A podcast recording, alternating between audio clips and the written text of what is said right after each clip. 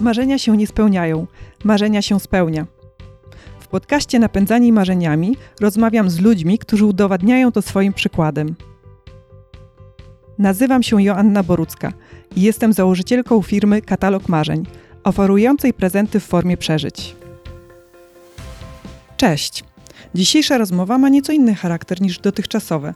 Będę rozmawiać z ekspertem, psychologiem z SWPS o różnych mechanizmach, które nami rządzą i pomagają, a czasem też przeszkadzają spełniać nasze, e, wasze marzenia.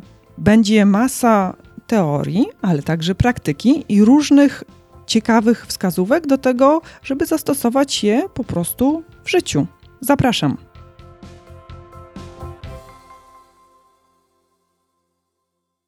Dzień dobry. Dzisiaj spotykamy się z panią doktor Ewą Jarczewską-Gerc, psychologiem. Pani doktor specjalizuje się w tematach motywacji, w tym jak osiągać cele, e, jak sprawiać, żeby marzenia się realizowały, żeby, żebyśmy byli w stanie je spełniać. Tak witam jest, serdecznie. witam, witam serdecznie. Dzień dobry. Zanim przejdziemy do tego tematu, to ja chciałabym zadać e, takie pytanie, które nurtuje mnie od dłuższego czasu i pomyślałam sobie, że dzisiaj to jest idealna okazja, mhm. żeby uzyskać na nie odpowiedź. Mhm. To jest pytanie o optymizm. Czy to jest cecha charakteru, czy to jest umiejętność? Jedno i drugie. Znaczy na pewno e, w ogóle chciałam wyjść od tego, że są dwa rodzaje optymizmu. Jeden rodzaj optymizmu to jest taki optymizm aktywny, który polega na tym, że nastawiamy się na osiągnięcia na zadania, na to, że, że stawiamy sobie pewne cele, do nich dążymy i wierzymy w to, że zrobimy to. Ja unikam celowo słowa, że nam się uda, bo mimo, że ja kocham język polski, to on jest biedny w tym jednym obszarze, że nie ma tego angielskiego I did it, czyli zrobiłam, mówimy, że nam się coś udało. A chodzi o to, że to my robimy i to podkreśla sprawczość w danym, w danym działaniu. Więc ten optymizm aktywny polega na tym, że ja nie tylko sobie marzę, stawiam potem cel, konkretyzuję go i do niego niego, na niego czekam, tylko ja do niego dążę aktywnie, czyli e, implementuję, internalizuję powiedzenie każdy jest kowalem swojego losu. Skoro coś mi się zamarzyło, chcę osiągnąć określony cel, to ja po prostu biorę się do działania i, e, i działam rzeczywiście, podejmuję aktywność i do tego celu e, dążę. Drugi rodzaj optymizmu to jest optymizm bierny. On polega na tym, że my sobie marzymy, fantazjujemy, ale by było pięknie, gdybym miała dom, gdybym mogła pojechać na cudowne wakacje, tak? I oczywiście, jeżeli to jest początek e, kreowania jakiegoś marzenia, no to fantastycznie. Tylko niektórzy ludzie po prostu na tym osiadają i czekają e, dość długo, dłużej niż, niż, niż w zasadzie e, no, mogliby i powinni, żeby te, to marzenie stało się celem, a potem ten cel został zrealizowany. Optymizm bierny polega na tym, że czekamy, aż siła jakaś zewnętrzna, e, na przykład los, albo kosmos, albo, albo Bóg, albo no, no, no cokolwiek, tak, matka natura, e, wesprze nas e, na tyle, że może wesprze to jeszcze by było ok, natomiast ona to zrobi, zadziała, tak, czyli jakiś czynnik, który po prostu jest niezależny od nas, powoduje, że my z tego punktu A przejdziemy do punktu B, uda nam się dany cel osiągnąć. Czyli jakby są dwa rodzaje tego optymizmu. Natomiast wracając do, oczywiście no, no, no z punktu widzenia motywacji, motywacji, no to to, co działa, to mhm. jednak ten optymizm aktywny.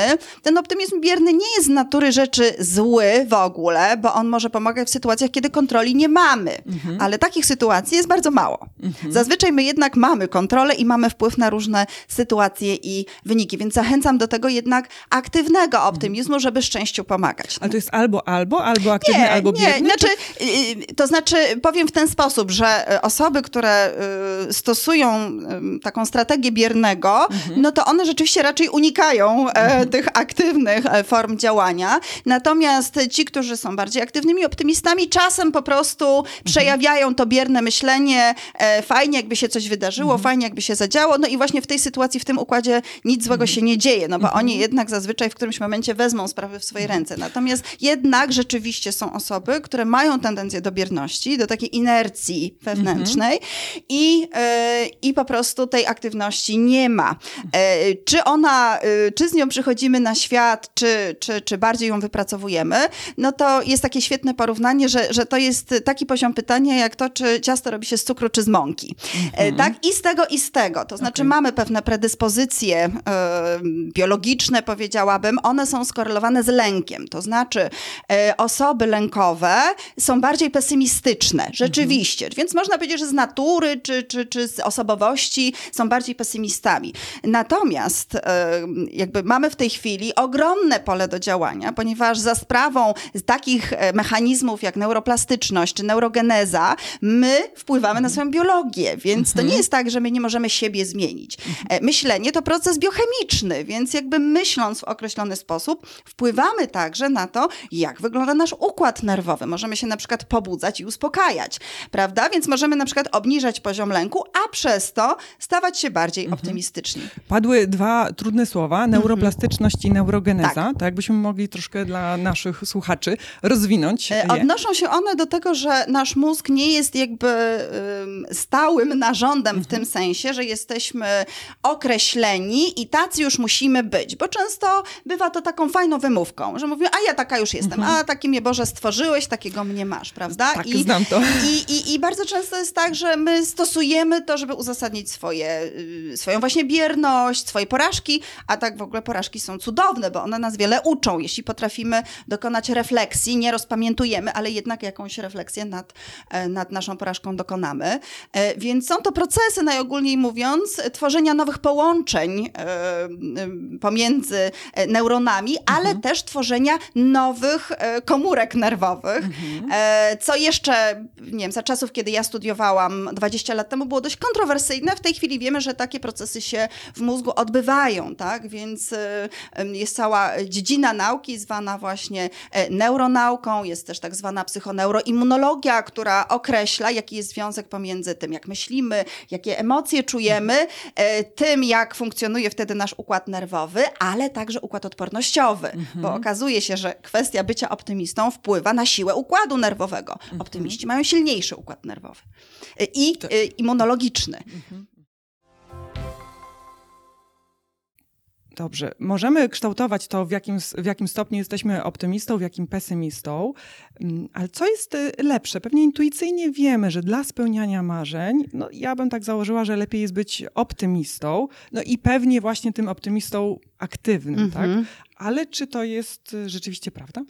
E, tak, znaczy po prostu ci optymiści aktywni, oni e, nie tylko marzą sobie o tym, żeby gdzieś pojechać, żeby coś fajnego e, zrobić, ale oni po prostu przekuwają to w cele. A cel ma taką właściwość, że y, powinien być przynajmniej mhm. dość dobrze określony, czyli w czasie, kiedy ja chcę to zrobić. No bo marzenie jest takie, chciałabym kiedyś pojechać do Indii na przykład, tak? tak. Natomiast cel jest taki, że ja w sierpniu jadę, tak? I zamierzam kupić bilet 18 18 sierpnia, na, mhm. na 18 sierpnia załóżmy. Na tym polega i taka jest różnica między marzeniem, e, marzeniem a celem. Ale ja bym też nie deprecjonowała zupełnie pesymizmu, bowiem mhm. też są dwa rodzaje pesymizmu. I jeden to jest ten, rzeczywiście też go nazywam pesymizmem biernym, który polega na tym, że e, jakby uważam, że wszystko, on ma taki, taki rys depresyjny, bo uważam, że wszystko jest bez sensu, e, w każdym rozwiązaniu staramy się znaleźć jakiś problem, uważamy, że się go nie da rozwiązać, że postrzegamy rzeczywistość, że jest właśnie y, beznadziejna, w czarnych barwach, ale też przyszłość w ten sposób y, mhm. rozpatrujemy. E, I z tego rodzaju pesymizmu no, trudno wyjąć coś dobrego, aczkolwiek są takie koncepcje mówiące, że, że może mieć to pewną funkcję, a mianowicie na chwilę zatrzymywać człowieka, szczególnie jak jest w takim dużym pędzie, bardzo dużo robi, działa, że czasem takie lekkie stany, powiedziałabym, subdepresyjne, czy, czy, czy obniżonego mhm. nastroju, napędu, mhm energii, że one właśnie mówią tobie, troszkę się zatrzymaj i, i, i spójrz może na sytuację z innej perspektywy. Natomiast generalnie niezbyt wiele dobrego możemy z takich mhm. właśnie pesymistycznych myśli e, wyciągnąć. Natomiast e, jest także drugi rodzaj pesymizmu, zwany defensywnym, czyli obronnym, który polega na tym, że my wyobrażamy sobie pewne negatywne konsekwencje, e, że może coś nie pójść tak, jak sobie założyliśmy, ale nie po to, żeby tego działania nie podjąć, się mhm. pogrążyć, tylko właśnie właśnie po to, żeby antycypować, czyli przewidywać pewne trudności, przeszkody, które mogą pojawić się na drodze do realizacji naszego cela, Mhm. ce, naszego marzenia, czyli celu Tak, de facto już tak. postawionego. E, I dzięki temu tworzymy na przykład plan na wypadek niepowodzenia. Jesteśmy w stanie przewidzieć trudne sytuacje, które mogą pojawić się Mhm. e, w trakcie działania. Tak jak na przykład lekarz w trakcie trudnej operacji, nie wiem, neurochirurgicznej mózgu, Zastanawia się nad tym, co może pójść nie tak, yy, Mhm. gdzie mogą pojawić się problemy, nie po to, żeby tej operacji nie przeprowadzić, tylko żeby ona przeszła jak najlepiej. Mhm. I to jest taki rodzaj pesymizmu, który rzeczywiście działa. Okej, czyli teraz już wiemy, że pesymizm ma, ma również y, pewne ciekawe cechy, wartościowe cechy. I moje pytanie brzmi, czy można to łączyć ze sobą? W sensie, czy można być jednocześnie trochę optymistą, i pesymistą, czy jednak no, człowiek y, y, to jest taka skala i my jesteśmy albo bardziej no, po tej stronie optymizmu, albo Mhm. bardziej po tej stronie pesymizmu? E, Ten pesymizm e, defensywny, o którym wspominałam Mhm. wcześniej, e, niektórzy w ogóle protestują, żeby tego nie nazywać pesymizmem, no bo przecież jakby e, w konsekwencji on prowadzi do bardzo pozytywnych wyników, prawda? Natomiast rzeczywiście no jednak zawiera w sobie taki element przewidywania negatywnych e, sytuacji. My w ogóle jakby bardzo ym, powiedziałabym gloryfikujemy pozytywność, pozytywne rzeczy, pozytywne emocje, a przecież natura wyposażyła nas w różne stany, nie po to, żeby nam dopiec, tylko żeby nam e, pomóc. Istnieje zjawisko w ogóle tak zwanej asymetrii pozytywno-negatywnej, która oznacza to, że dla nas do przeżycia bardziej diagnostyczne są w ogóle emocje negatywne, dlatego że to one mogą sprawić, że my na przykład się czegoś przestraszymy i e, w czas uciekniemy albo zmienimy swoje zachowanie, tak? bo wiemy, że te konsekwencje negatywne mogą e, doprowadzić na przykład, nie wiem, do tego, że partner od nas odejdzie, do tego, że, że, że nie wiem, stracimy pracę i tak dalej, i tak dalej.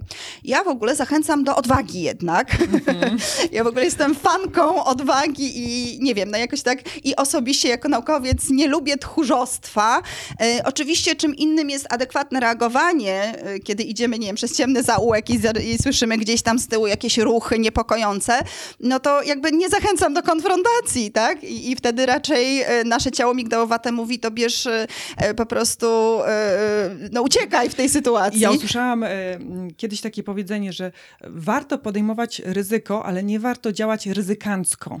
I Tak, mi się- nie, nie, no ryzykancko w ogóle tak. Ryzyko, a działanie ryzykanckie to są dwie różne rzeczy i ja powiedziałabym, czy ryzyko, ja nie wiem, czy mój, moja definicja, mój model odwagi w ogóle dotyczy jakiegoś ryzyka. No pewnie Mhm. czasem tak, no ryzyko tego, że nie wiem, coś stracimy, właśnie, nie wiem, czy, czy, czy, czy e, ktoś Ktoś komuś nie się będzie- nie spodobamy, Tak, na przykład tak, ktoś nie dokładnie. będzie nas lubił. Natomiast, e, natomiast e, ryzykanstwo to jest coś zupełnie innego i to jest jednak w ogóle działania ryzykowne, takie bardzo ryzykanckie właśnie, e, no one często są też przejawem braku tak naprawdę zdrowia neurologicznego i na przykład uszkodzeń kory przedczołowej, która jest odpowiedzialna za s- samokontrolę. Więc jakby absolutnie nie mam na myśli tego typu zachowań, tylko obserwuję to, w jaki sposób wychowujemy ludzi młodych. E, Sama jestem mamą i, i cały czas gdzieś tam kontakt z dziećmi mam, też, też zawodowo, jestem praktykiem. E, Ale o co mi chodzi? Chodzi mi o to, że e, jakby my uczymy tchórzostwa takiego życiowego, nie związanego z jakimś wielkim ryzykiem, tylko takiego tchórzostwa na przykład ucieczki przed problemami. Pojawia się jakaś trudność, nie rób tego. Tak, schowaj się w takim razie. Tak, najczęstszą reakcją ludzi, jak pojawiają się kłopoty, e, to jest, no, że trzeba się wycofać, tak? E, e, Tak. Więc, więc jakby przeciwko temu protestuję, e, w tym sensie, że jednak zachęcam ludzi do tego, żeby byli odważni, żeby jednak mówili to, co, to, co myślą, a żeby też się nie bali na przykład mylić. Mhm. Tak, bo myślę, że to, to jest często kwestia, dlaczego my się boimy, bo boimy się, że, że, że będziemy w błędzie. No, czasem tak się dzieje i to jest właśnie cudowne, że możemy zmienić zdanie, możemy się czegoś nowego dowiedzieć. Więc zachęcam do odwagi, bo ta odwaga to jest otwartość głowy. Ja bym chyba tak definiowała odwagę. Że my mamy otwartą głowę, jesteśmy otwarci na nowość, na różnorodność, jesteśmy ciekawi świata. To jest dla mnie tak naprawdę ta odwaga, istota tej odwagi. A jak możemy tą odwagę ćwiczyć? Wypracowywać, jeśli zauważamy u siebie takie zachowania właśnie defensywne, wycofujące się w różnych Mhm. sytuacjach i chcielibyśmy być bardziej odważni, to tak szukając takich praktycznych wskazówek. Jak możemy to zrobić? E, Znaczy, po pierwsze, jeżeli rozmawiamy na przykład z rodzicami, tak, osobami, które, które, nie wiem, wychowują dzieci, e, czy, czy, czy są nauczycielami, mentorami w jakiś sposób, no to oczywiście zachęcanie do tego, żeby konfrontować się z trudnymi sytuacjami, ale też jakby w, w sytuacji, kiedy, no nie wiem, jesteśmy rodzicami, mentorami, nauczycielami i, i, i mamy wpływ na wychowanie nowego pokolenia dzieciaków, no to na pewno zachęcanie jej do tego, żeby nie uciekać przed trudnościami, tylko właśnie się z nimi konfrontować. Trochę rzucać na głęboką wodę, ale jednak z takim towarzyszeniem mu, e, nie zostawianiem w trudnej sytuacji, dawaniem wsparcia, e, pomoc w szukaniu rozwiązań, natomiast jednak zachęcanie do tego, żeby, żeby e, no, te trudne sytuacje w aktywny sposób rozwiązywać. Jeżeli chodzi o nas samych, dorosłych, Właśnie. to też absolutnie e, każdy moment jest dobry, żeby się zmienić. To nie jest tak, że mamy, nie wiem, 50-60 lat i uważamy, że, że już po prostu nie jesteśmy w stanie zmienić pewnych swoich sposobów e, postrzegania, bo w każdym wieku tak naprawdę my się zmieniamy w sposób bierny i możemy także zmieniać się w sposób aktywny. W związku z czym bez wątpienia e, jedną z takich technik w tej chwili jest na przykład, e, jeżeli stajemy przed jakąś trudną sytuacją, warto się zastanowić, jaka jest moja typowa reakcja, co ja zawsze robię w tej sytuacji, a czego bym nie zrobiła i spróbować zrobić właśnie to. Czego bym ciekawe nie bardzo. zrobiła. Zastanowić się z jakich powodów, a może to jest czas na to, żeby zrobić coś trudniejszego, bo być może reagowałam w określony sposób, bo to było łatwiejsze, to był mój skrypt przez lata, tak? Natomiast właśnie kształtowanie odwagi polega na tym, że ja robię inaczej, może trudniej, może trochę dostanę po nosie za to, ale może się coś z tego dowiem, nauczę o sobie, o świecie. Czyli to taka trochę samoświadomość, zatrzymanie się i mm, prostu pomyślenie, zastanowienie się przed podjęciem tego działania, bo faktycznie no, w dużej mierze na automacie tak To e, jest poz- działamy. tak, to w ogóle nosi nazwę poznawczego mindfulnessu, poznawczej uważności. Tak? Mamy takie dwa rodzaje uważności. Uważność medytacyjną, która przede wszystkim jest ukierunkowana na optymalizację stresu, obniżenie napięcia, y, nauczenie się panowania nad ciałem i głównie ćwiczymy ją poprzez medytację. Ale drugi rodzaj uważności to jest uważność poznawcza, to jest otwarta głowa, to jest na przykład otwartość właśnie na niepewność, na to, że mogę się mylić, na to, że ludzie są różni. E, jakby skłonność do tego, żeby nie iść za stereotypem, tylko być może zastanowić się nad każdym konkretnym, nie wiem, przypadkiem, człowiekiem. E, to też polega na przykład na zauważaniu nowości w otoczeniu, że jesteśmy otwarci e, na przyrodę, na to, jak wygląda, nie wiem, moje miasto, moja dzielnica, a nawet nie mój partner, bo po latach już zupełnie na niego na przykład nie patrzę, tak? Więc, znaczy patrzę, ale nie widzę. Myślę o różnych sytuacjach takich życiowych, do których to można zastosować. Pewnie jest ich cała masa, ale przychodzą mi do głowy takie, że ktoś zaprasza nas na jakiś wyjazd weekendowy, nie wiem, w góry, tak? A ja nie chodziłam po górach, nie mam pojęcia, mm, czy w ogóle będę mieć kondycję. No mówię nie z góry, tak? To właśnie wtedy można się zatrzymać, zastanowić, tak? Albo, nie wiem, ktoś mnie zachęca do tego, żeby zapisać się z nim na siłownię, na jakiś e, e, fitness, ktoś gdzieś coś proponuje, tudzież ja samodzielnie myślę o, o, o tym, okej, jak spędzić wakacje. No i pewnie przychodzą mi e, utarte Typowe, jakieś... typowe, tak, standardowe. tak, Mhm. tak. To żeby w takich sytuacjach właśnie tak. usiąść, zastanowić się i właśnie przemyśleć, czy nie warto byłoby To, to, to inaczej. dokładnie o tak? to chodzi. Na przykład ludzie mówią, ja nie jem sushi, nie lubię, z natury po prostu, nie wiem, nieładnie mi pachnie rybą, Tak. po prostu jest ostre i tak dalej.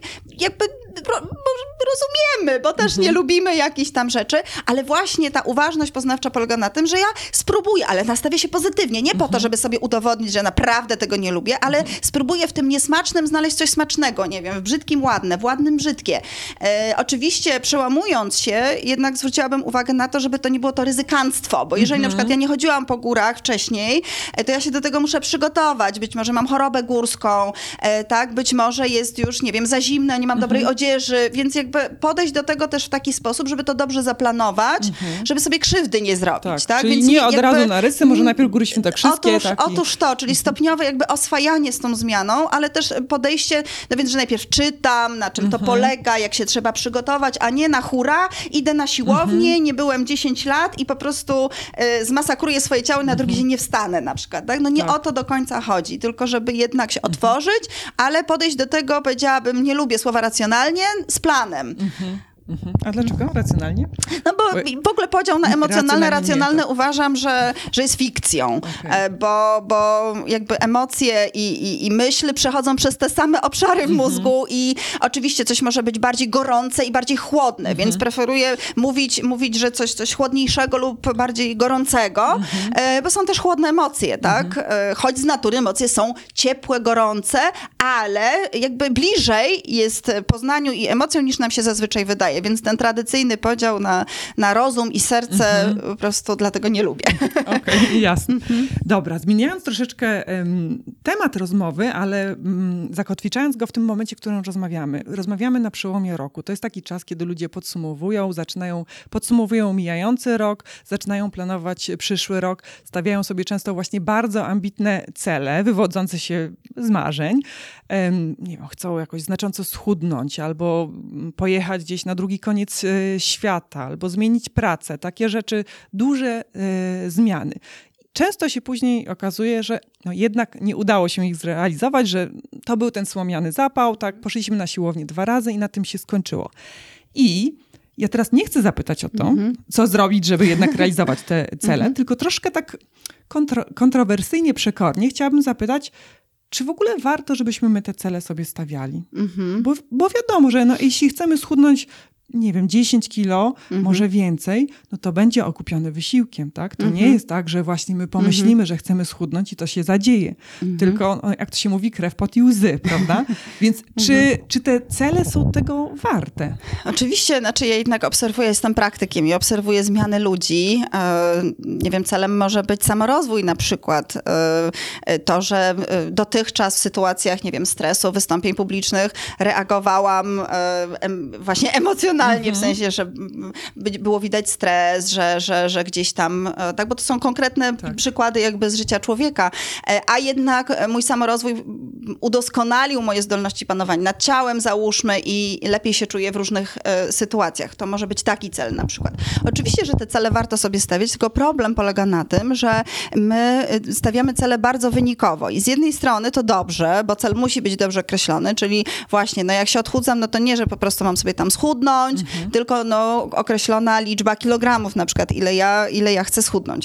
Jeżeli e, powiemy sobie po prostu chcę schudnąć, to my się możemy cudownie samo oszukać za chwilę, no bo powiedzmy po tygodniu stajemy na wadze i widzimy, że pół kilo schudliśmy. No jest na minusie, jest na minusie, Zaliczone. tak? Więc jest zaliczone. Natomiast w rzeczywistości jakby wiemy, że, że to nie o to chodziło, prawda? Więc e, warto stawiać sobie bardzo konkretny cel i dość ambitny. I wiemy to już od lat dwudziestych, kiedy tam pierwsze badania były prowadzone na tak zwanym poziomem aspiracji, że jednak im wyżej sobie stawiamy, tym więcej e, osiągamy. Jednak problem polega na tym, że właśnie my stawiamy je wynikowo w tym sensie, że my chcielibyśmy jakby, żeby ten wynik już tutaj był. To znaczy my jakby utożsamiamy cel z wynikiem, a cel jest procesem. Cel jest właśnie procesem i to y, coś rzeczywiście działa i obserwujemy to zarówno y, w badaniach, jak i y, w praktyce y, psychologicznej, y, zawodowej osób, które zajmują się motywowaniem y, ludzi, to skupienie na procesie.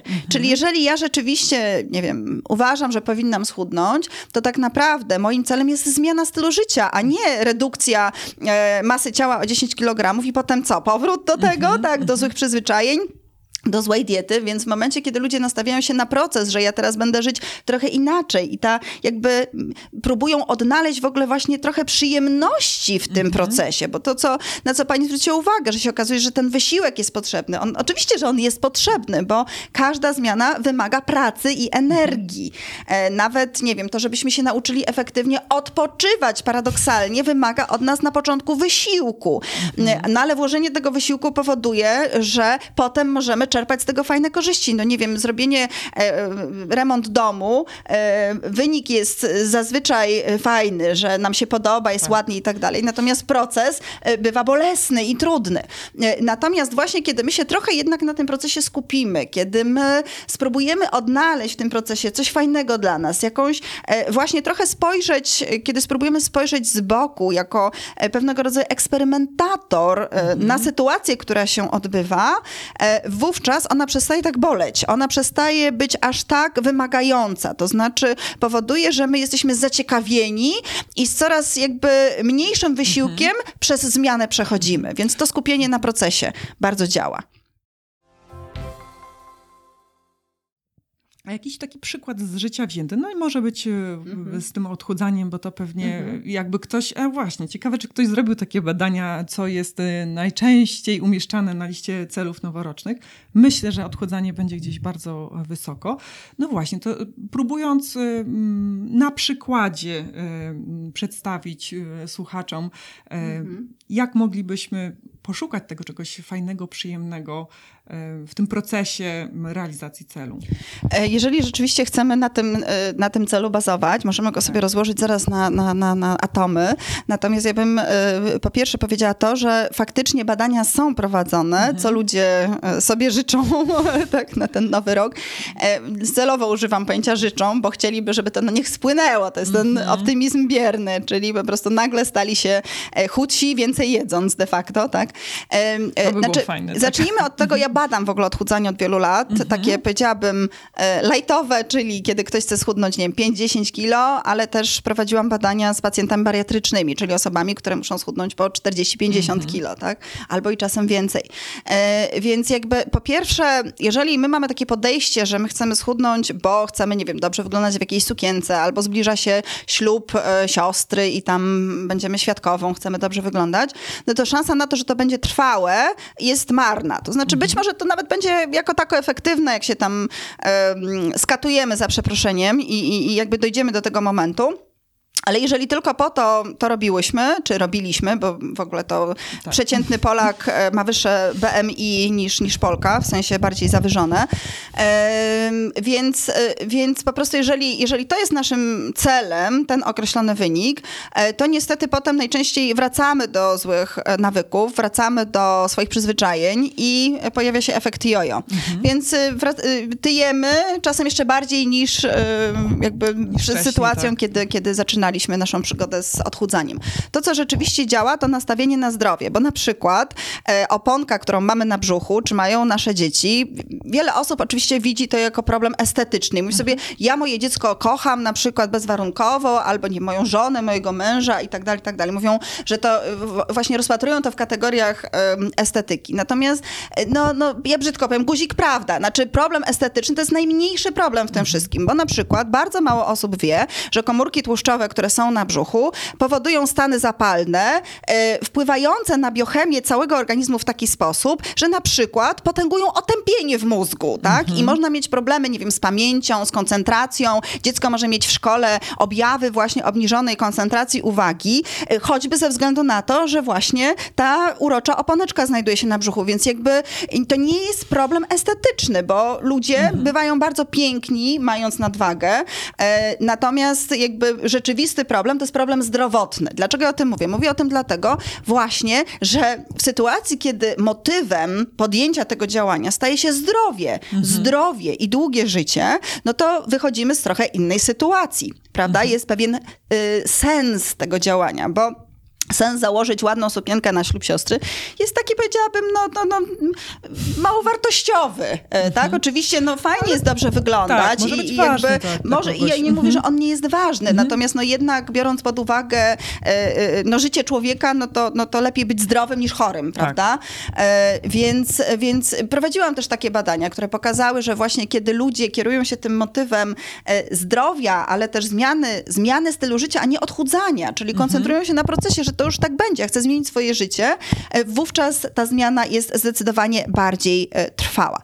I teraz e, właśnie to, co rzeczywiście jest istotne w, w realizacji tego określonego celu, to nastawienie na proces. Pytała Pani o to, jak polubić te poszczególne tak. elementy. No więc ja pamiętam taką sytuację, kiedy pewna bardzo otyła kobieta zdecydowała się na, w końcu na zmianę swojego stylu życia właśnie. Podjęła mhm. decyzję o tym, że schudnie, bo w wieku tam 26 lat e, no, znajdowała się w sytuacji, która groziła jej śmiercią przed 30, mhm. tak, a miała syna i męża.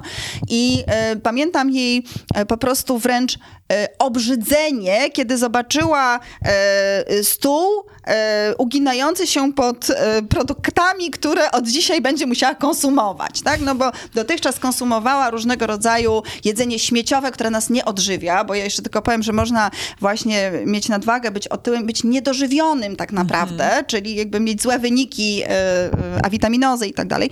E, Więc em, anemię, e, więc e, jakby spojrzała na stół, pod którym uginały się najpierw te smakołyki, które jadła dotychczas, typu jakieś hamburgery, kiełbasy, e, chipsy, no junk food ogólnie, tak? I drugi stół, no, na którym znajdowało się jedzenie e, Zielono. zielono do, tak, jakieś papryki, jakieś ogórki i po prostu od tej zieleniny, to aż jej się zrobiło niedobrze, tak? Widać było, że ona wręcz po prostu, jej soki trawienne tego nie, nie wytrzymują, e, tak? Patrzeć na, na tę zieleninę. Więc po, początek był trudny, tak? Bo miała w ogóle e, blokadę, jak, jak przygotować z tego coś do zjedzenia w ogóle, jak to, jak, jak, jak, jak ja to będę jadła. Na początku w ogóle nie, nie mówi, twierdziła, że nie miała smaku, w ogóle nie czuła smaku tych, e, tych potraw.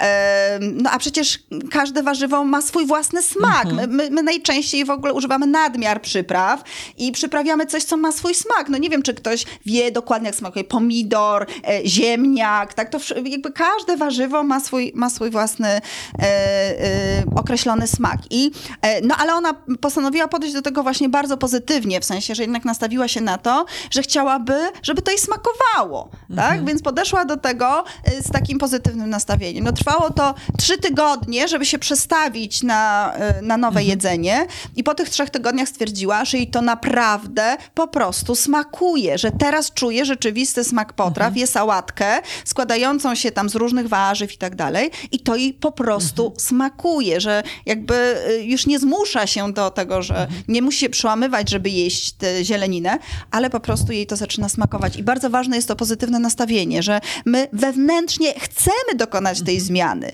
Nie, nie, nie, nie wywołuje w nas po prostu jakiejś blokady, bo jeszcze jest grupa osób, które odchudzają się, powiedziałabym, e, za karę. W sensie, że e, sami sobie niby ten cel stawiają, bo chcą, ale traktują to po prostu, są, mają muchy w nosie, są nieuprzejmi dla otoczenia, dla swoich najbliższych, po prostu focha mają, bo muszą się odchudzać, prawda? No z takim podejściem niestety, ale daleko nie zajedziemy. I pozytywne nastawienie i też jak słyszę czas, tak, że gotowość na to, żeby mm, ten wysiłek podejmować, tak, czy robić coś, no, co nam nie, nie smakuje, czego nie lubimy przez pewien czas, bo po tym czasie jest duża szansa, że właśnie wtedy polubimy. tak? Dokładnie tak i w ogóle dlatego warto się przełamywać, bo coś, co początkowo wydaje nam się, że nam się kompletnie nie spodoba, jeżeli się otworzymy z takim właśnie pozytywnym nastawieniem i tu znowu jest ten poznawczy mindfulness, taka uważność poznawcza, to czasem się okazuje, że to sushi w ogóle super smakuje, tak? W pewnym tak. momencie. Może niekoniecznie z krabem, ale może z, z pieczonym łososiem, tak? Natomiast to otwarcie y, powoduje, że gdzieś no, otwiera nam się nowe, nowy jakiś kanał w, w mózgu, w cudzysłowie, i e, zaczynamy odczuwać z tego przyjemność. Ja z, z takich swoich doświadczeń to pamiętam, że jako nastolatka słodziłam herbatę y, trzema łyżeczkami cukru. No, wiedziałam, że to jest niedobre, więc y, mm, chciałam y, ograniczyć ten cukier i bo tak stopniowo ograniczałam dwie i pół łyżeczki, dwie, półtorej, jedna, pół. A teraz nie wyobrażam sobie wypić herbaty w ogóle, nie wiem, z pół łyżeczki, bo ja od razu czuję, że no to jest ulepek, tak? Także e, w ten sposób do tego podeszłam. I jeszcze drugi chciałam przykład e, podać związany z bieganiem, bo w którymś momencie e, życia mm, no, poczułam potrzebę jakiegoś takiego systematycznego sportu, no, uprawianego w formule, która jest po prostu dla mnie wygodna, tak? W sensie takim, żeby łatwo mi się to robiło, a biegania co do, co do zasady nie lubiłam. No ale przemogłam się, tak? I na początku było to trudne, było to bardziej minuta czy trzy minuty biegu, trzy minuty chodzenia. No i tak stopniowo tego biegu e, coraz więcej, coraz więcej. E, i, e, a dzisiaj nie wyobrażam sobie takiego tygodnia, żeby no, dwa, trzy razy czy nie wyjść na zewnątrz, albo wejść na, na bieżnię i, i nie pobiegać. Także to, to przyzwyczajenie to jest, y, to jest mega siła. Znaczy w ogóle tutaj ogromną rolę odgrywa pewna systematyczność i konsekwencja i to, że właśnie y, przełamujemy tę niechęć, bo często z celem jest tak, że ja się zapalam, jest energia, jest fajnie, mhm. jestem nastawiona super, efekt będzie rewelacyjny, więc zaczynam coś robić. No i tych efektów od razu nie ma, szczególnie przy trudnych celach. One są, y, ich cechą charakterystyczną jest to, że one wymagają od nas nakładów tu i teraz, czyli ponosimy koszty w tej chwili, tak. natomiast ewentualne zyski odroczone są w czasie. E, e, jakby skłonienie się jednak, dlatego na przykład uważam, że polubienie słowa muszę. Ja muszę pójść biegać. Nie, że ja mhm. chcę dzisiaj to zrobić, bo mhm. być może mi się dzisiaj nie chce. Ale jednak jeżeli ja sobie powiem, że ja muszę to dzisiaj zrobić mhm. i będę robić to systematycznie, to nagle się okaże, że już nie muszę, tylko chcę. Prawda? Więc y, my często rezygnujemy z osiągania określonego celu, bo na początku była ta energia, ona się w sposób naturalny wypala i my nie podtrzymujemy tego działania. Właśnie to, na czym ludzie się najczęściej wykładają, choćby te postanowienia noworoczne, to jest ta wytrzymałość wytrwałość na etapie podtrzymania działania, bo e, zwróćcie Państwo uwagę na ognisko. Ja często używam tej metafory ogniska. Tak, jesteśmy na ognisku, wrzucamy tam e, drewno, ono płonie. Jest, jest płomień, ogień i, i fantastycznie. E, no ale w pewnym momencie przychodzi już późny wieczór, wypala się ognisko, mhm. idziemy spać, pójdźcie na drugi dzień właśnie w okolice dokładnie tego ogniska, zobaczcie co tam leży. Tam jest popiół. Tam nic nie ma. Dotknijcie w ogóle ten popiół. On znika w palcach, tak? Jego tam praktycznie nic nie ma. I tak samo jest z naszą energią do mhm. działania. Po prostu my potrzebujemy znowu, żeby tam nanieść drewna i ją podsycić, prawda? Mhm. Bo to jest naturalne, że wszystko w życiu się wypala. Zresztą wypalenie zawodowe czy wypalenie domowe też na tym polega, że nie ma już tej energii, tego mhm. płomienia. Więc w ogóle to, czego ja na przykład uczę ludzi, bo my czerpiemy bardzo dużo z drugiego człowieka tej energii. Też są różne źródła tej energii, między innymi drugi człowiek. I dlatego chodzimy na przykład na jakieś mowy, rozmowy e, motywacyjne, słuchamy ludzi, którzy coś, coś ciekawego opowiadają.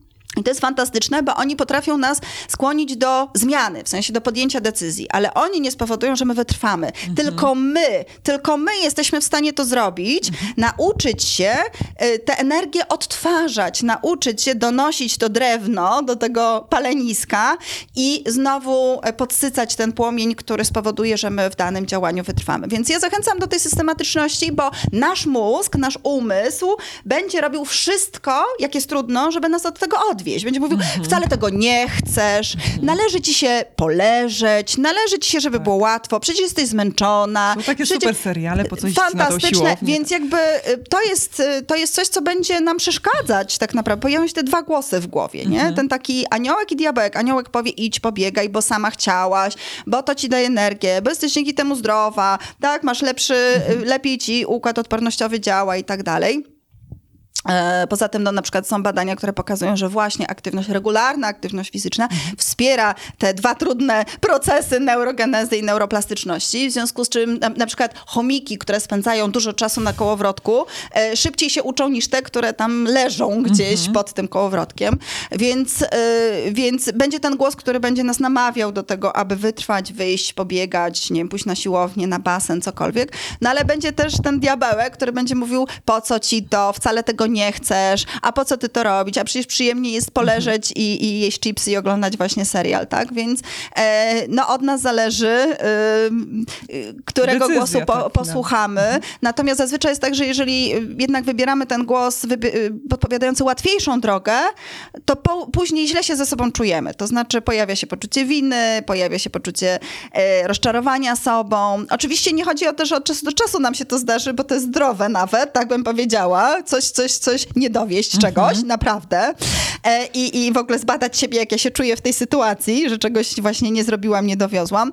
E, natomiast e, ja mam tu na myśli chroniczne, a na to cierpią społeczeństwa, że chronicznie mają problem z samokontrolą, mhm. czyli z kontrolowaniem własnych, e, własnych działań. No, e, e, nie wiem, choćby taki prosty przykład znowu tego remontu. Mhm. Ja akurat jestem na etapie remontowania domu i no jeżeli nie jest to zaplanowane dokładnie po prostu co do pozycji, kiedy, co się robi i nie ma tego odhaczania, na, to na tym polega samokontrola, że ja kontroluję y, siebie, Mhm. y, czy zrobiłam to, co sobie założyłam. Nie co mi ktoś narzucił, ale I nie, co to, ja co, sobie... nie to, co chcę dzisiaj, tylko no, z planu wynika, że ja dzisiaj muszę... Znaczy, problem polega na tym, że to, co my chcemy tu i teraz, jest w sprzeczności z tym, co my chcemy za chwilę. I Mhm. na przykład niektórzy mówią, trzeba żyć teraźniejszością, bądź tu i teraz, bo nie istnieje przyszłość. No, przyszłość to jest teraźniejszość tylko za chwilę. Mhm. O ile nie odejdziemy z tego pięknego świata w przeciągu iluś tam e, jakiegoś e, czasu, to ta przyszłość to będzie za chwilę teraźniejszość, więc jakby to znowu jest wymówka, to znowu jest iluzja i oszukiwanie siebie po to, żeby mm, sobie odpuścić po prostu. To bardzo ciekawe, bo jest bardzo dużo takich głosów, że żeby pozbyć się tego muszę, tak? E, właśnie, żeby się e, przerzucić na to myślenie o tym, że ja chcę to zrobić, robię to, bo chcę, a nie dlatego, że muszę. Al, e, a, a pani mówi o no, innym podejściu, tak? I, i- Absolutnie tak. Znaczy w ogóle byłam zafascynowana, bo e, występowałam na, na, na w, brałam udział w pewnym wydarzeniu i tam występował też, zresztą już w tej chwili mój dobry znajomy, e, pułkownik polskiej armii już e, w stanie spoczynku, ale opowiadał o mental toughness, czyli o sile takiej mentalnej, e, co tak naprawdę na tę siłę wpływa, czym ona jest i no na pewno tej siły ma dużo, bo, bo no jednak e, podczas wojny w Afganistanie i w Iraku i jego konkluzją w ogóle tego występu było polubić słowo muszę.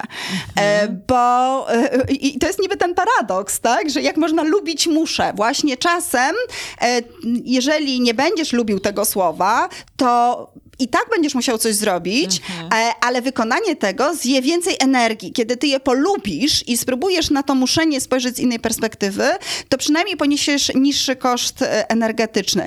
E, Muszę wynika z tego, że tak jak powiedziałam wcześniej, jest rozbieżność między tym, co ja chcę w tej chwili, co jest dobre dla mojego samopoczucia i nastroju, bo na przykład najlepsze by było, żebym ja sobie na plaży teraz leżała w pełnym słońcu, tak, i, i no nie pogardziłabym taką miłą sytuacją. No ale z drugiej strony jest pewna rzeczywistość, e, która że, polega na tym, że ja muszę na przykład teraz pewne cele osiągać. Nie wiem, mam zajęcia e, studentów, e, tak, muszę, muszę swoją robotę wykonywać tu, w, tej, w tej właśnie chwili. Więc jakby e, pozostaje to ze sobą w sprzeczności. Oczywiście w perspektywie, no mogę sobie zaplanować cudowne wakacje, że do tego e, pięknego wyniku dojdzie, że, że, że będzie plaża, tak, słońce i, i piękna przyroda. Natomiast zazwyczaj jest tak, że my chcielibyśmy, aby idealnie nam się pokrywało dobre samopoczucie i działanie. Tak nie może być, bo działanie wymaga wysiłku, ale są i tacy, którzy wchodzą już na taki poziom motywacji, że oni lubią wysiłek. I pamiętam, kiedyś byłam na y, takim wydarzeniu na Politechnice które polegało na tym, że różni praktycy, ludzie, którzy osiągnęli jakiś sukces, opowiadali studentom, jak do tego doszli. I był jeden pan Francuz mieszkający w Polsce od lat, e, pracujący jako jeden z szefów e, pewnej francuskiej sieci e, e, sklepów i właśnie otrzymał pytanie ze strony publiczności, co wpłynęło na jego sukces, że on taki sukces życiowy odniósł, no bo bez wątpienia odniósł. I to, co on powiedział, było fantastyczne i idealnie wpisuje się jakby w to, e, co, co, co ja badam i obserwuję też w praktyce. On powiedział, że zawsze lubił e, strefę dyskomfortu. tak? Czyli po prostu lubił, jak było coś trudnego, nad czym trzeba było pomyśleć, zastanowić się, e, podejść może troszeczkę inaczej, rozwiązać jakiś kłopot, że jak idzie, idzie gładko, to po prostu idzie. I wtedy mamy też takie poczucie, że no nie do końca my jesteśmy tutaj tym agentem, tym sprawcą tego, że tak dobrze Albo idzie taki niedosyt, że mogłoby pewien niedosyt, jeszcze lepiej, gdybyśmy pewien, tak. pewien niedosyt. Natomiast, natomiast on mówi, że jak pojawiały się trudności, które były, są wpisane we wszystko, co robimy, w związek intymny, e, w naukę w szkole, e, w, w, pracę Tak. człowieka, tak? w osiąganie celów, realizację marzeń, e, jeśli my polubimy tę strefę dyskomfortu, tak bym to nazwała, czyli, ale nie, teraz nie chodzi mi o to, żeby się tam umęczać, samo umęczać i, i wpędzać w jakieś negatywne emocje, bo to nie o to chodzi. Tylko po prostu nie uciekać przed tymi trudnymi sytuacjami i spróbować znajdować w nich rozwiązania. To powoduje, że my budujemy w sobie bardzo wysokie poczucie własnej sprawczości, no bo skoro ja jestem w stanie pokonać własną słabość, bo ja dzisiaj nie mam ochoty iść biegać, ale ja to zrobię, ja pójdę, ja się przełomię właśnie tym bardziej, że dzisiaj tak bardzo mi się nie chce. Założę, tak, te, ten strój sportowy i wyjdę, to jest jasny sygnał, zwrotny dla mojego ja, jestem skuteczna. Tak, więc mogę poradzić sobie z każdym innym celem, z każdą inną trudnością czy problemem, który się pojawi na drodze e, do moich osiągnięć. To jest idealny przykład. e, To jest e, mój przykład, mogę powiedzieć, bo ja tak mam właśnie z, z bieganiem, że mm, to nie jest tak, że ja zawsze chcę, ale ja mam rozplanowany ten trening i ja wiem, że ja muszę. A jak już pobiegnę, no to ja potem jestem po prostu szczęśliwa, tak, że ja to zrobiłam. Tak. Dokładnie tak.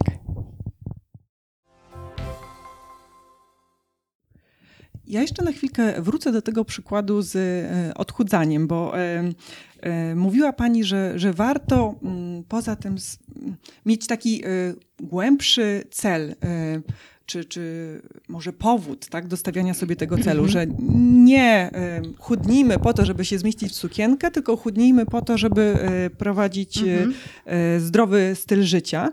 Mm, Podzielę się z mojej przeszłości. Ja miałam taki czas, kiedy chodziłam do dietetyka i właśnie poszłam do dietetyka z takim celem, że chcę schudnąć 5 kilo, tak? Więc jakiś taki sensowny, ale pani dietetyk mi powiedziała, że no ale tak naprawdę to z tych różnych wskaźników no wcale nie wynika, że jest taka potrzeba, żeby pani chudła. Ja mówię, ale ja chcę, no bo ja no, tak będę się lepiej wtedy ze sobą czuła. I ona mi poradziła, żebym sobie e, zapisała, nie wiem, 5-10 powodów, właśnie żebym gdzieś tam w głowie pogrzebała i zastanowiła się, po co ja tak naprawdę chcę schudnąć i też i, i trochę może od drugiej strony, co ja dzięki temu zyskam. Bo e, powiedziała, że tak Mhm. chcąc schudnąć tylko po to, żeby schudnąć, właśnie y, na tej pierwszej wizycie powiedziała mi, że będzie mi trudno, ale je, jeśli ja y, poszukam tej y, motywacji gdzieś głębiej i, i postaram się lepiej zrozumieć, z czego ona wypływa, no to właśnie to mi pomoże. To tak przypomniało mi się, może to pomóc mm, przy różnych celach, tak? Y, Myślę, że przy stawianiu też innych, czy, czy, czy sportowych, czy podróżniczych, właśnie takie mm, troszkę pogrzebanie głębiej, dlaczego ja chcę, dlaczego to jest moje Znaczy, marzenie, to dlaczego jest, to jest, jest mój proste cel. stwierdzenie, tak? E, Nadawanie sensu, no, nadawanie Mhm. znaczenia, tak? Więc oczywiście, no, jeżeli my poszukamy w tym jakiegoś znaczenia, zresztą no, w, nasze, w nasze w ogóle funkcjonowanie poznawcze jest to absolutnie wpisane, to, że my ciągle tego sensu poszukujemy i potrzebujemy. Mówimy tutaj o motywacji wewnętrznej. Mhm. Jesteśmy motywowani wewnętrznie wtedy, kiedy e, samodziałanie sprawia nam przyjemność, na przykład, no nie wiem, ja też biegam akurat Mhm. i mnie samodziałanie, ja lubię po prostu proces biegania. Włączam sobie wtedy muzykę, biegam w takich miejscach po parku, żeby, żeby no nie, nie, nie, nie nadjechał jakiś samochód, tak, bo też przestrzegam ludzi przed bieganiem ze słuchawkami gdzieś po ulicy, no bo wtedy nie słyszymy rzeczywiście, co się, co się wokół dzieje. Natomiast e, jakby sam proces jest przyjemny, wtedy jesteśmy motywowani wewnętrznie. I druga sytuacja, kiedy jesteśmy motywowani wewnętrznie, to kiedy robimy coś, bo wiąże się to z realizacją jakiejś ważnej dla nas wartości. Niekoniecznie to musi być przyjemne. Ja często daję przykład e, opieki nad e, nie wiem, jakimś seniorem, który leży i trzeba go, nie wiem, przenosić, myć, karmić. No samo, same czynności może mogą nie być zawsze przyjemne, ale jak mamy poczucie, że, że jesteśmy dobrymi ludźmi dzięki temu, bo przynosimy ulgę komuś, pomagamy, e, to wtedy jesteśmy motywowani wewnętrznie. Dla odmiany jesteśmy motywowani zewnętrznie wtedy, kiedy robimy coś dla zewnętrznych względem działania czynników. Na przykład odchudzamy się właśnie dla tej sukienki czy, czy jakiejś imprezy, aczkolwiek nawet sukienka może mieć znamiona wewnętrzne. Dlaczego? Dlatego, że jak będziemy dobrze wyglądać, będziemy się dobrze czuć, będziemy doświadczać pozytywnych emocji. Tak? Nasza samoocena wzrośnie, więc to też nie jest tak do końca, że to jest zupełnie, zupełnie zewnętrzne. Mm, Zazwyczaj steruje nami e, pewien, e, e, pewna mikstura e, tych motywów, zarówno wewnętrznych, jak i zewnętrznych. Bez wątpienia nadanie sensu, znaczenia, e, odnalezienie jakiejś wyższej idei w tym, co robimy, ułatwia nam działanie, jeżeli my w to wierzymy. No są takie zawody, w których naprawdę, no gdyby, e, nie wiem, nauczyciele na przykład, ja szkole nauczycieli, pracuję z nimi, no gdyby oni nie wierzyli w to, że ich praca coś zmienia, e, to odchodziliby z zawodu, bo ich zarobki nie są jakieś tam rewelacyjne i nie idą tam dla pieniędzy. Tylko właśnie dlatego, że większość jednak z nich ma poczucie pewnej misji, że oni zmieniają życie tego człowieka, że oni czegoś uczą.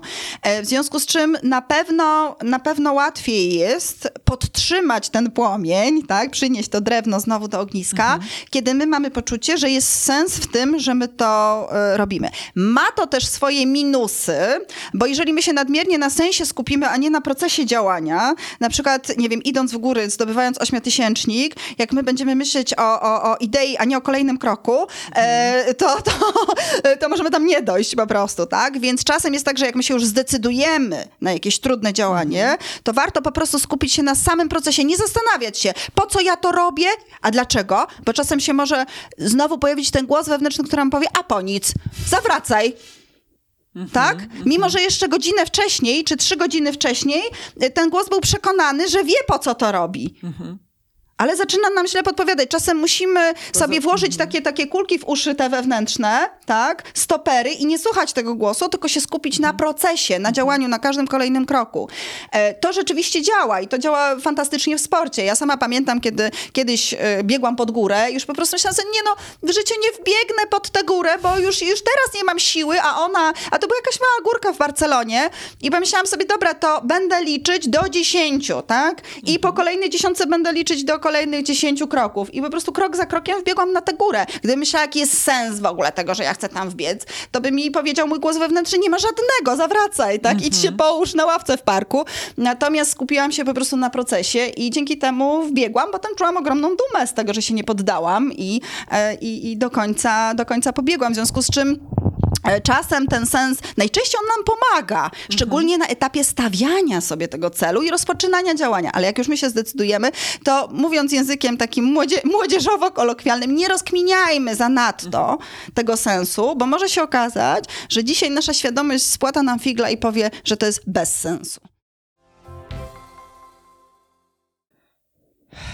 Ciekawe bardzo, e, bardzo ciekawe. I tak sobie myślę, gdyby ktoś chciał pogłębić e, rozumienie tych aspektów i właśnie mm, doskonalić się i, i, w tym aspekcie stawiania celów i w aspekcie mm -hmm. potem drogi do ich realizacji, to jaką książkę, jaką osobę, jaki, nie wiem, film, co by pani e, poradziła, gdzie można e, tą wiedzę zdobywać? Terminator 6.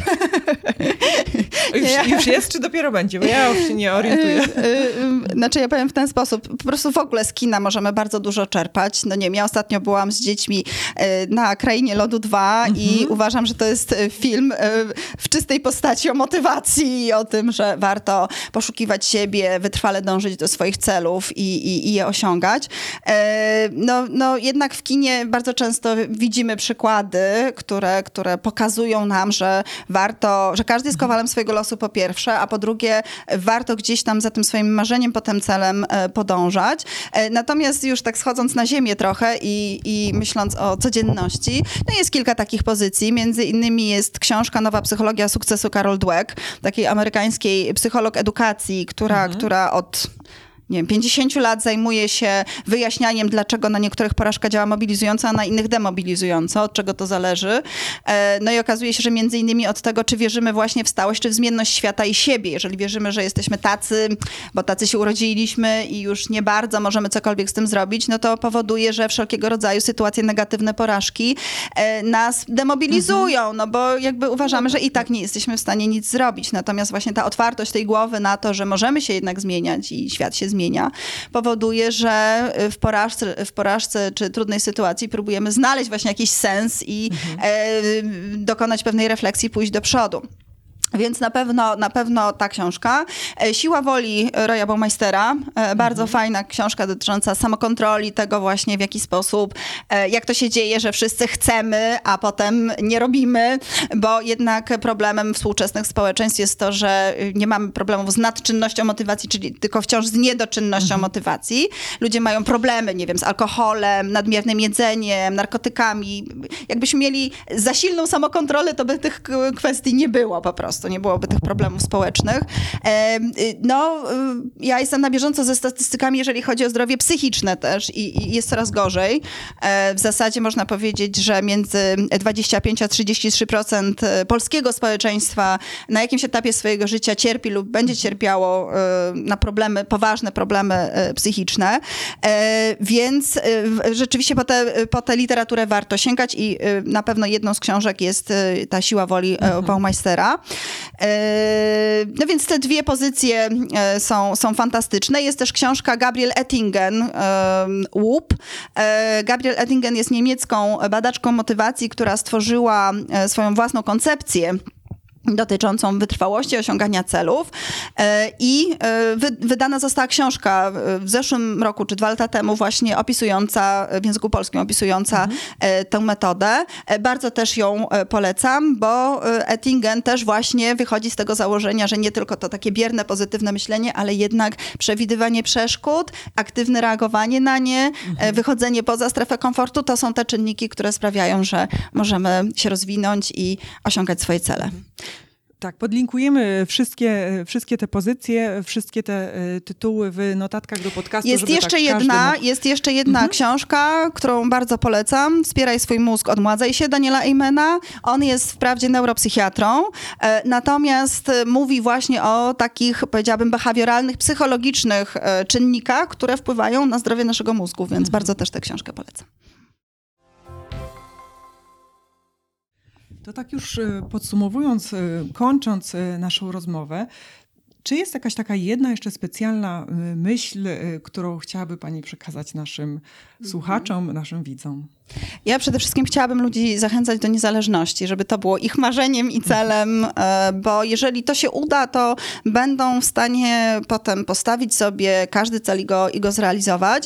E, w ogóle jakby mówię o niezależności, a nie byciu sobą, dlatego że mhm. nie istnieje coś takiego jak bycie sobą. My się sobą stajemy każdego dnia. Jakby jesteśmy trochę inni niż wczoraj i, i pewnie dzisiaj jesteśmy trochę inni niż będziemy jutro, więc my cały czas dynamicznie e, się zmieniamy stajemy się właśnie w pewnym procesie sobą, natomiast czym innym jest y, coś, co możemy jasno określić pewną niezależnością, czyli poszukiwanie własnych marzeń, mhm. poszukiwanie własnych celów. Oczywiście my będziemy pożyczać od innych ludzi mhm. te cele i nie ma w tym nic złego. Inspirować, e, inspirować się, tak. się, natomiast żeby jednak e, w sobie gdzieś tam kształtować takie poczucie e, właśnie, że ja jestem odrębną jednostką, mhm. że jestem indywiduum. To chodzi też o tą wewnątrz sterowność, w sensie, żeby nie być sterowanym przez, nie wiem, rodzinę, szefa, tak, kogoś, kto nam narzuca y, własne plany na naszą osobę, tylko właśnie w, i tak czytam tą niezależność. Chodzi o to, żeby mm -hmm. na,